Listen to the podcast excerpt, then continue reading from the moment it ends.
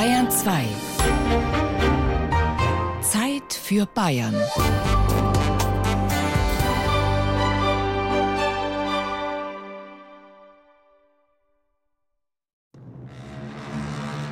Bote, nu sage dem liebge Namen Wiebe, dass ze Wunsche Gatt, sowohl min Schiebe.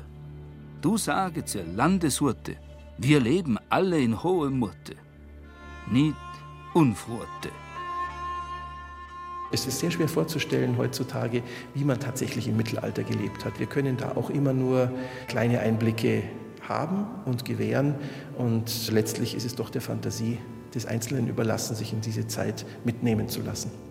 Dieser Einladung Peter Wolfs folgen wir mit der Botschaft des Minisängers Neidhart im Gepäck und verlassen das 21. Jahrhundert.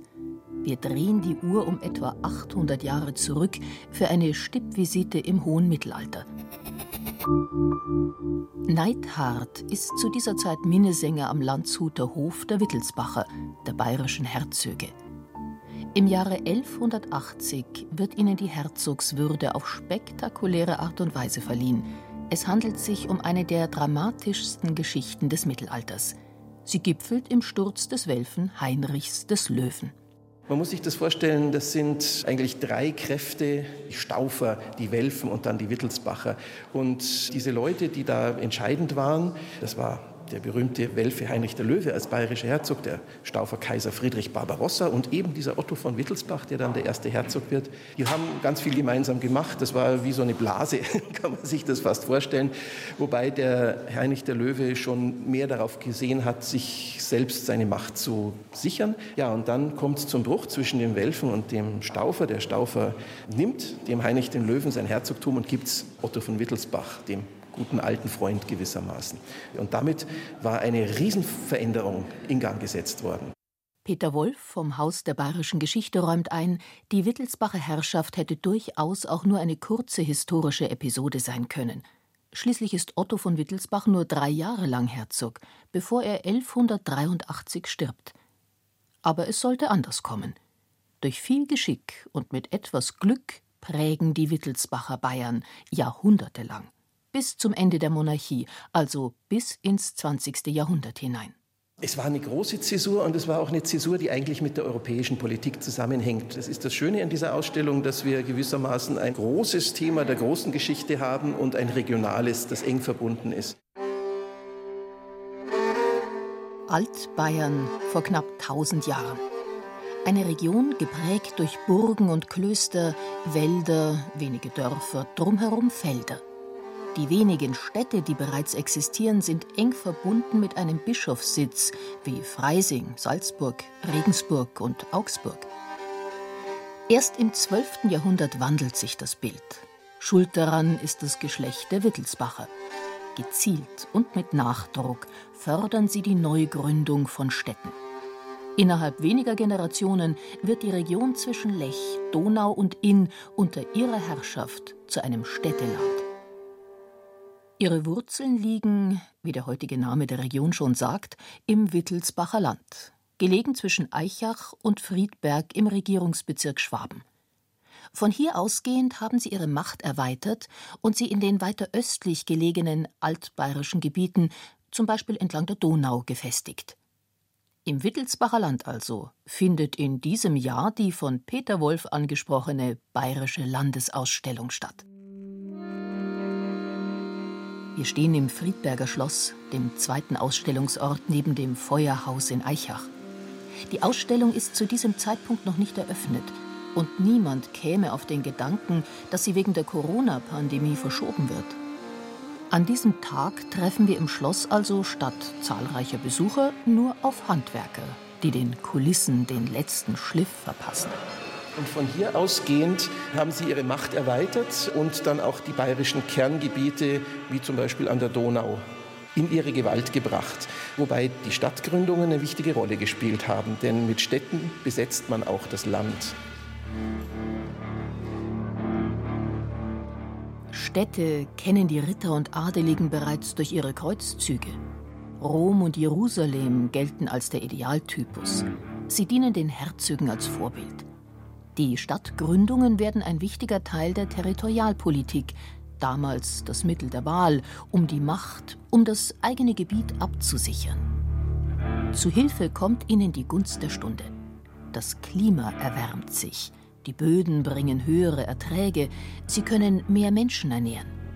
Die Bevölkerung wächst wegen der verbesserten Versorgungslage explosionsartig. In dieser Zeit beginnen nun auch die Wittelsbacher, um die bestehenden Burgen und Klöster herum ihre Städte zu bauen. Man darf sich das jetzt nicht so vorstellen von den Rahmenbedingungen, dass ein großer Generalplan bestand. So etwas kennt man eigentlich im Mittelalter gar nicht. Man hat gewusst, Städte bringen was. Städte sind wirtschaftlich interessant, Städte können den Handel befördern, Städte bringen auch Steuern. Das ist jetzt nichts, was die Wittelsbacher erfunden haben, das ist eine allgemeine europäische Entwicklung, die von Italien, von Frankreich ausgehend gewissermaßen von Westen nach Osten sich bewegt. Und die Wittelsbacher, als sie neu dieses Herzogtum bekamen, sind genau in diese Zeit reingekommen. Allerdings gründen sie nicht etwa, wie man vermuten könnte, gleich zu Beginn ihrer Regentschaft Eichach und Friedberg, die beiden Orte, die ihrer Stammburg am nächsten liegen. Vielmehr verlagern sie ihre Stadtgründungen vor die Tore Regensburgs. Denn Regensburg, die Bischofsresidenz, steckt wie ein Stachel im Fleisch der Wittelsbacher, schildert Peter Wolf. Problem war natürlich, dass die alte bayerische Zentralstadt Regensburg, damals vielleicht die wichtigste Handelsstadt auch, dass der damalige bayerische Herzog da nicht viel zu sagen hatte. Da gab es den Bischof, da gab es den Kaiser und da gab es reiche Bürger, die die Herrschaft von allen dreien loswerden wollten. Das ist ihnen dann auch gelungen. Regensburg war de facto für den Herzog verloren. Vielleicht hängt es auch ein bisschen damit zusammen, dass man am Rand in einiger Entfernung von Regensburg eben neue Städte gründete. Landshut ist die erste große Gründung, die zu nennen ist, wo tatsächlich später auch eine Residenz kam.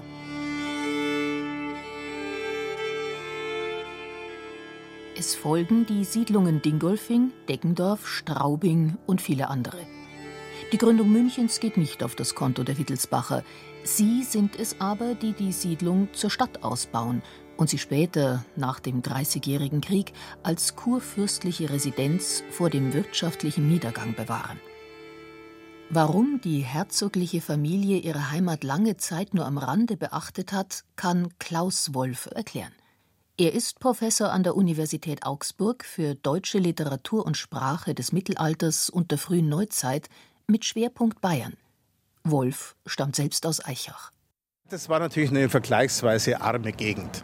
Es war den Wittelsbachern ein bisschen peinlich hier. Nicht? Also die Oberwittelsbach, die Stammburg, der letzte Bewohner, der Pfalzgraf Otto von Wittelsbach, der beging einen Mord. Und zwar einen Mord an König Philipp von Schwaben, am römisch-deutschen König. Die Burg wurde dann geschleift auch. Es, es, gibt heute keine Stammburg der Wittelsbacher mehr, nur noch eine Sühnekirche. Und deswegen haben sie diesen Ort lange, lange Jahre gemieden. Man hat dann im 19. Jahrhundert mal so ein neugotisches Denkmal errichtet und 1914 hat Ludwig III., der letzte bayerische König, das noch einmal besucht.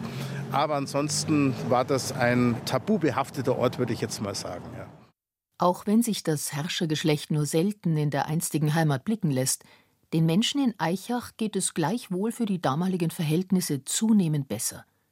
Gelegen an zwei Handelsstraßen, unweit von Ingolstadt und Augsburg, seit Mitte des 14. Jahrhunderts mit Stadtrechten ausgestattet, kommen viele Bürger zu einigem Wohlstand. Wie das Leben damals vonstatten gegangen sein mag, bringt uns Sabine Dauber alias Hexe Beltana näher.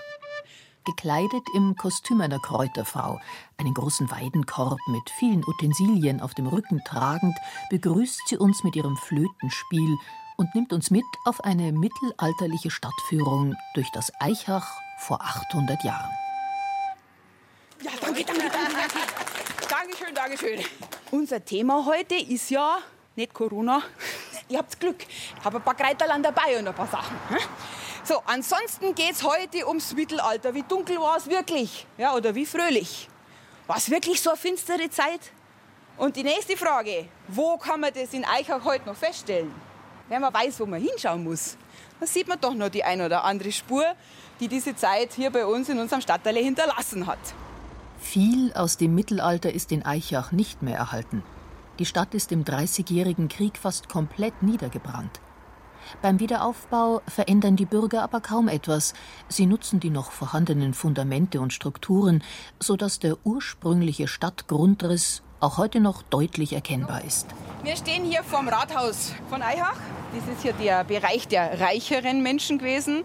Jetzt ist aber so, in so einer Stadt waren nicht alle reich. Und wir werden jetzt dann nach da hinten gehen, da wird man es dann auch sehen, dass die Häuser kleiner und einfacher werden im Vergleich zu hier, wo eben das Geld gewohnt und regiert hat.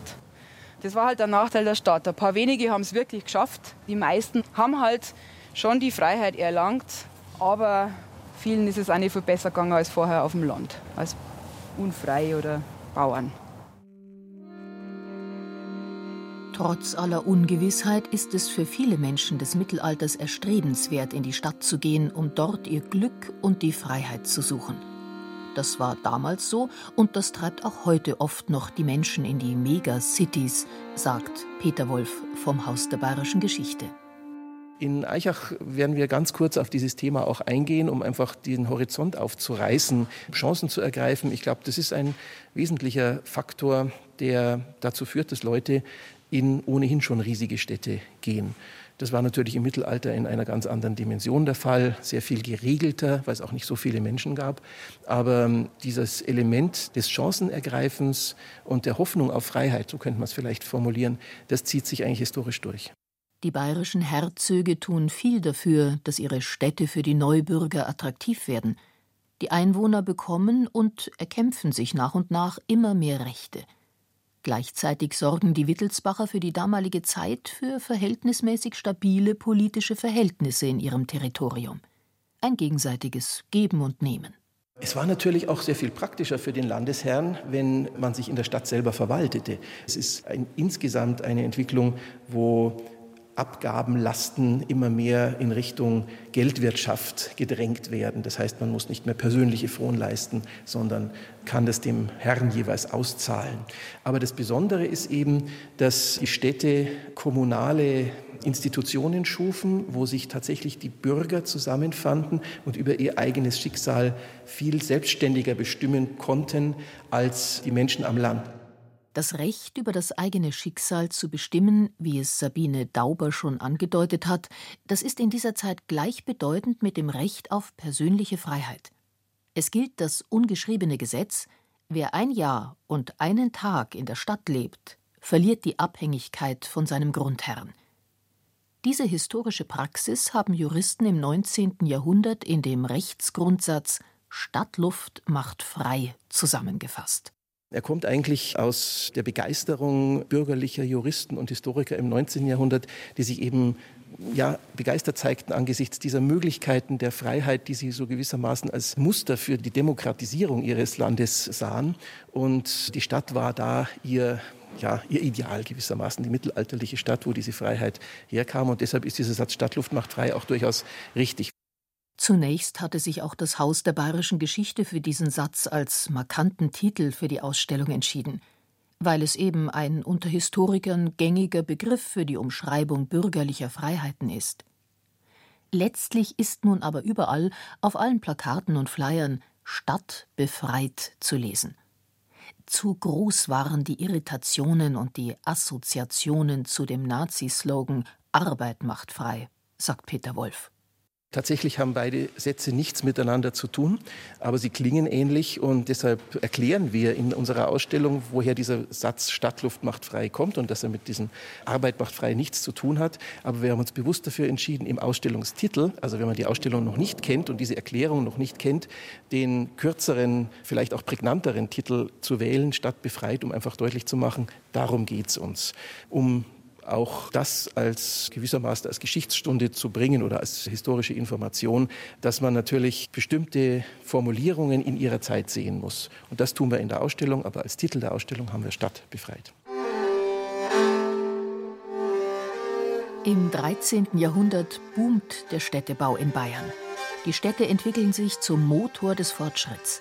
Sie werden Treffpunkt, Umschlagplatz und Handelszentrum für die Handwerker und die umliegende Landwirtschaft. Manche Städte, wie Friedberg, dienen zudem der Grenzsicherung. Literaturforscher Klaus Wolf. Die Wittelsbauer hat natürlich schon Interessen gehabt, dass diese von ihnen gegründeten Städte auch wirtschaftlich prosperierten. Und vor allem Friedberg ist ja gegründet worden, um die Schwaben und die Augsburger ein bisschen zu ärgern. Wenn Sie sich Friedberg angucken, also mit Kanonen, die sind beinahe in Schussweite zur Reichsstadt Augsburg. Man hat auch den Lech, die Grenze, kontrollieren können. Man hat Uhrmacher in Friedberg etabliert, wohl wissend, dass die besten Uhrmacher eigentlich in Augsburg waren. Aber man hat dann doch eine geschickte Steuerpolitik sozusagen, eine Konkurrenz etabliert, so ähnlich wie die Chinesen heute vielleicht auch die westlichen Produkte ein bisschen abkopfern. Das Zusammenleben in der Stadt auf engem Raum macht auch neue Regeln erforderlich.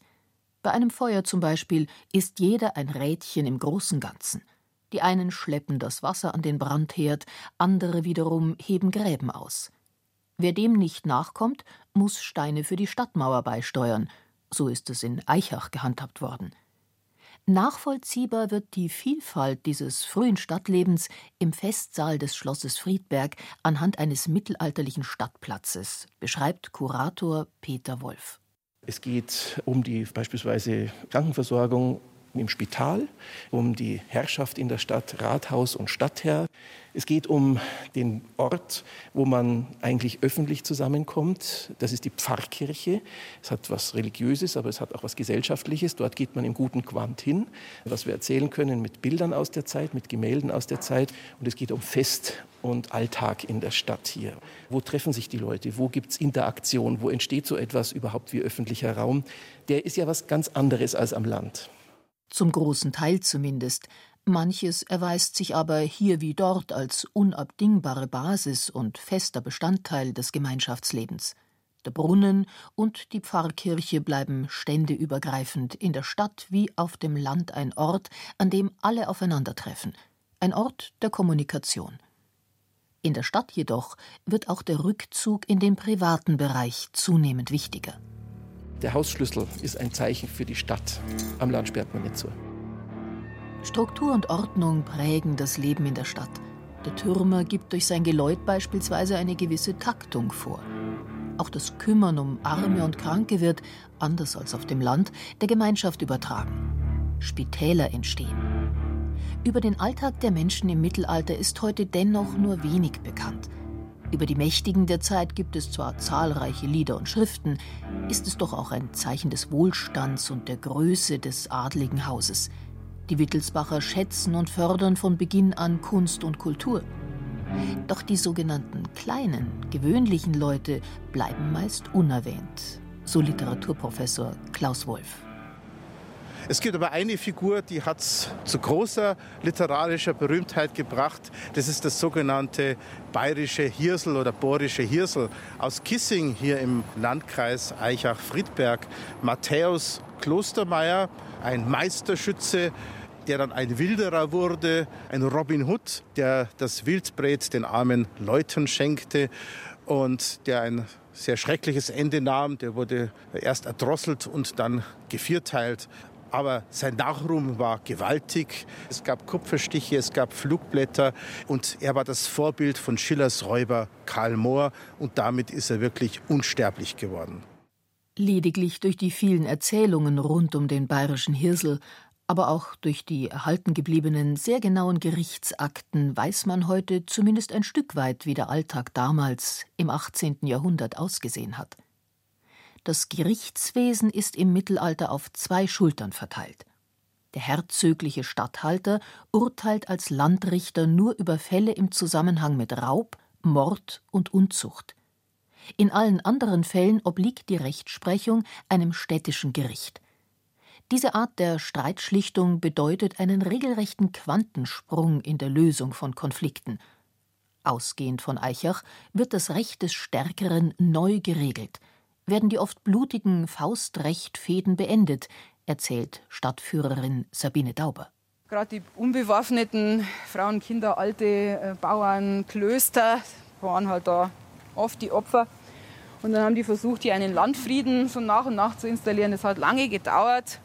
Aber irgendwann hat man es dann geschafft, dass eben dieses Fedirecht nicht mehr gegeben hat, sondern diese Kapelleien, die die untereinander gehabt haben, die mussten halt dann erst beim herzoglichen Gericht und später in der Stadt verhandelt werden. Und das ist die Grundlage unserer Gesetzgebung heute. Das hat lange, lange Zeit gedauert, bis wir das, was wir heute haben, endlich gehabt haben. Und hier, wie gesagt, hat es seine Anfänge genommen, in Eichach. Und in den vielen anderen Städten natürlich auch. Selbstverständlich haben sich diese Errungenschaften auch im ganz besonderen Stolz der Städter niedergeschlagen. Ein Lebensgefühl, das bis heute in Bayern fortlebt. Ein sichtbares Zeichen findet sich in der Münchner Residenz, im sogenannten Antiquarium und natürlich als Abbild auch in der Landesausstellung im Friedberger Schloss. Das Antiquarium ist dort mit raumfüllenden Fotografien nachempfunden. Es zeigt die berühmten Veduten, insgesamt 102 Stadtbilder, die der damalige Herzog Wilhelm V. Ende des 16. Jahrhunderts anfertigen ließ. Peter Wolf. Warum hat der Herzog das gemacht? In diesem Raum hat er eigentlich seinen Reichtum versammelt. Er hat, wenn man so will, sein Tafelsilber präsentiert ganz real in Schaubuffets und eben auch in diesen Stadtbildern. Denn das macht den Reichtum eines Landes aus. Die vielen Städte, die natürlich auch Steuern bringen und Handel und Wandel mehren. Das ist ja auch das Ziel, warum man herrscht gewissermaßen. Und dieses Selbstbewusstsein, das wollen wir auch etwas hier in dieser Ausstellung zeigen. Wir sind jetzt hier also aus dem Spätmittelalter herübergeschritten, gewissermaßen in die Renaissance gehen jetzt nochmal wieder auf diesen Blick zunächst einmal des Herzogs zurück und auf dieses Selbstbewusstsein, das schon recht wichtig ist für die Landesidentität. Die Städte haben sich weiterentwickelt und mit ihnen das von Peter Wolf angesprochene Selbstbewusstsein der Einwohner. Von Raum zu Raum führt die Landesausstellung den Besucher langsam in die Moderne. Deutlich wird, wie der Herrschaftsanspruch zugunsten partieller Autonomien der Städte zurückgenommen wird – wie die stadtrechtlichen Privilegien mit der Zeit wachsen. All das wird fixiert im Stadtrecht, das gehütet wird wie ein Schatz. Original und Abschrift lagern in den Rathäusern in massiven Thron. Die einmal errungenen Rechte haben sich die Städte auch nicht mehr nehmen lassen. Das zeigt ein großer Konflikt Anfang des 19. Jahrhunderts.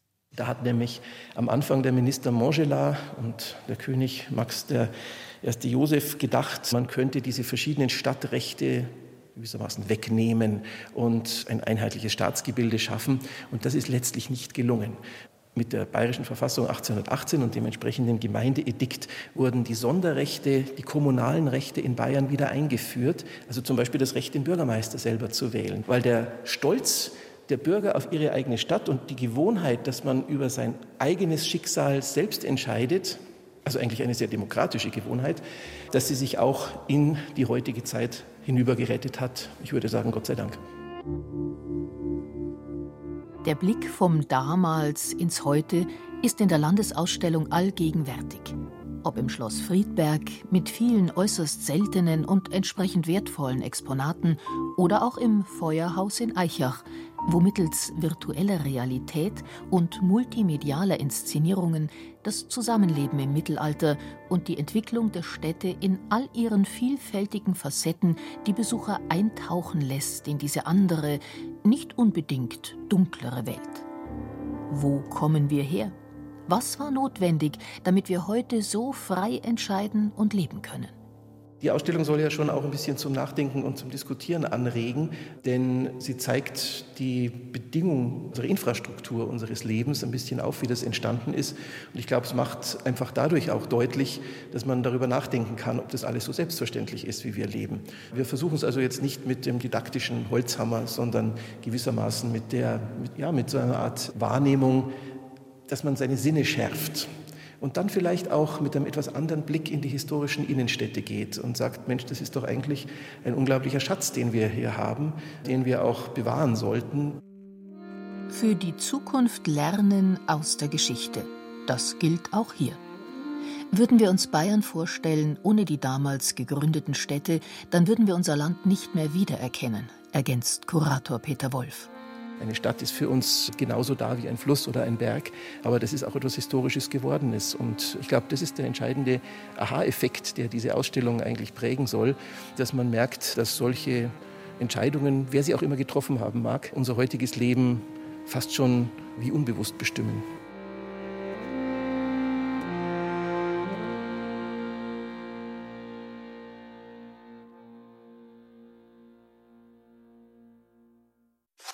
Wenn Ihnen dieser Podcast gefällt, empfehlen wir. Man sagt nicht Valentin, sondern Valentin. Karl Valentin, der Pflichtpodcast für alle Fans von Karl Valentin und Liesel Karstadt und alle, die es werden wollen. Mit Originalsketchen, Zitaten und Gesprächen mit Valentin-Experten. Da sind wir dann halt froh um Valentin, gell, weil wir dann sehen, dass, äh, sag ich jetzt mal, Bayern auch nicht bloß ja, Schurplatteln, jodelnd da irgendwelche bläden Witze machen, sondern auch einmal saudumm daherreden können. Den Podcast gibt es unter bayern2.de slash Karl Valentin und überall, wo es Podcasts gibt.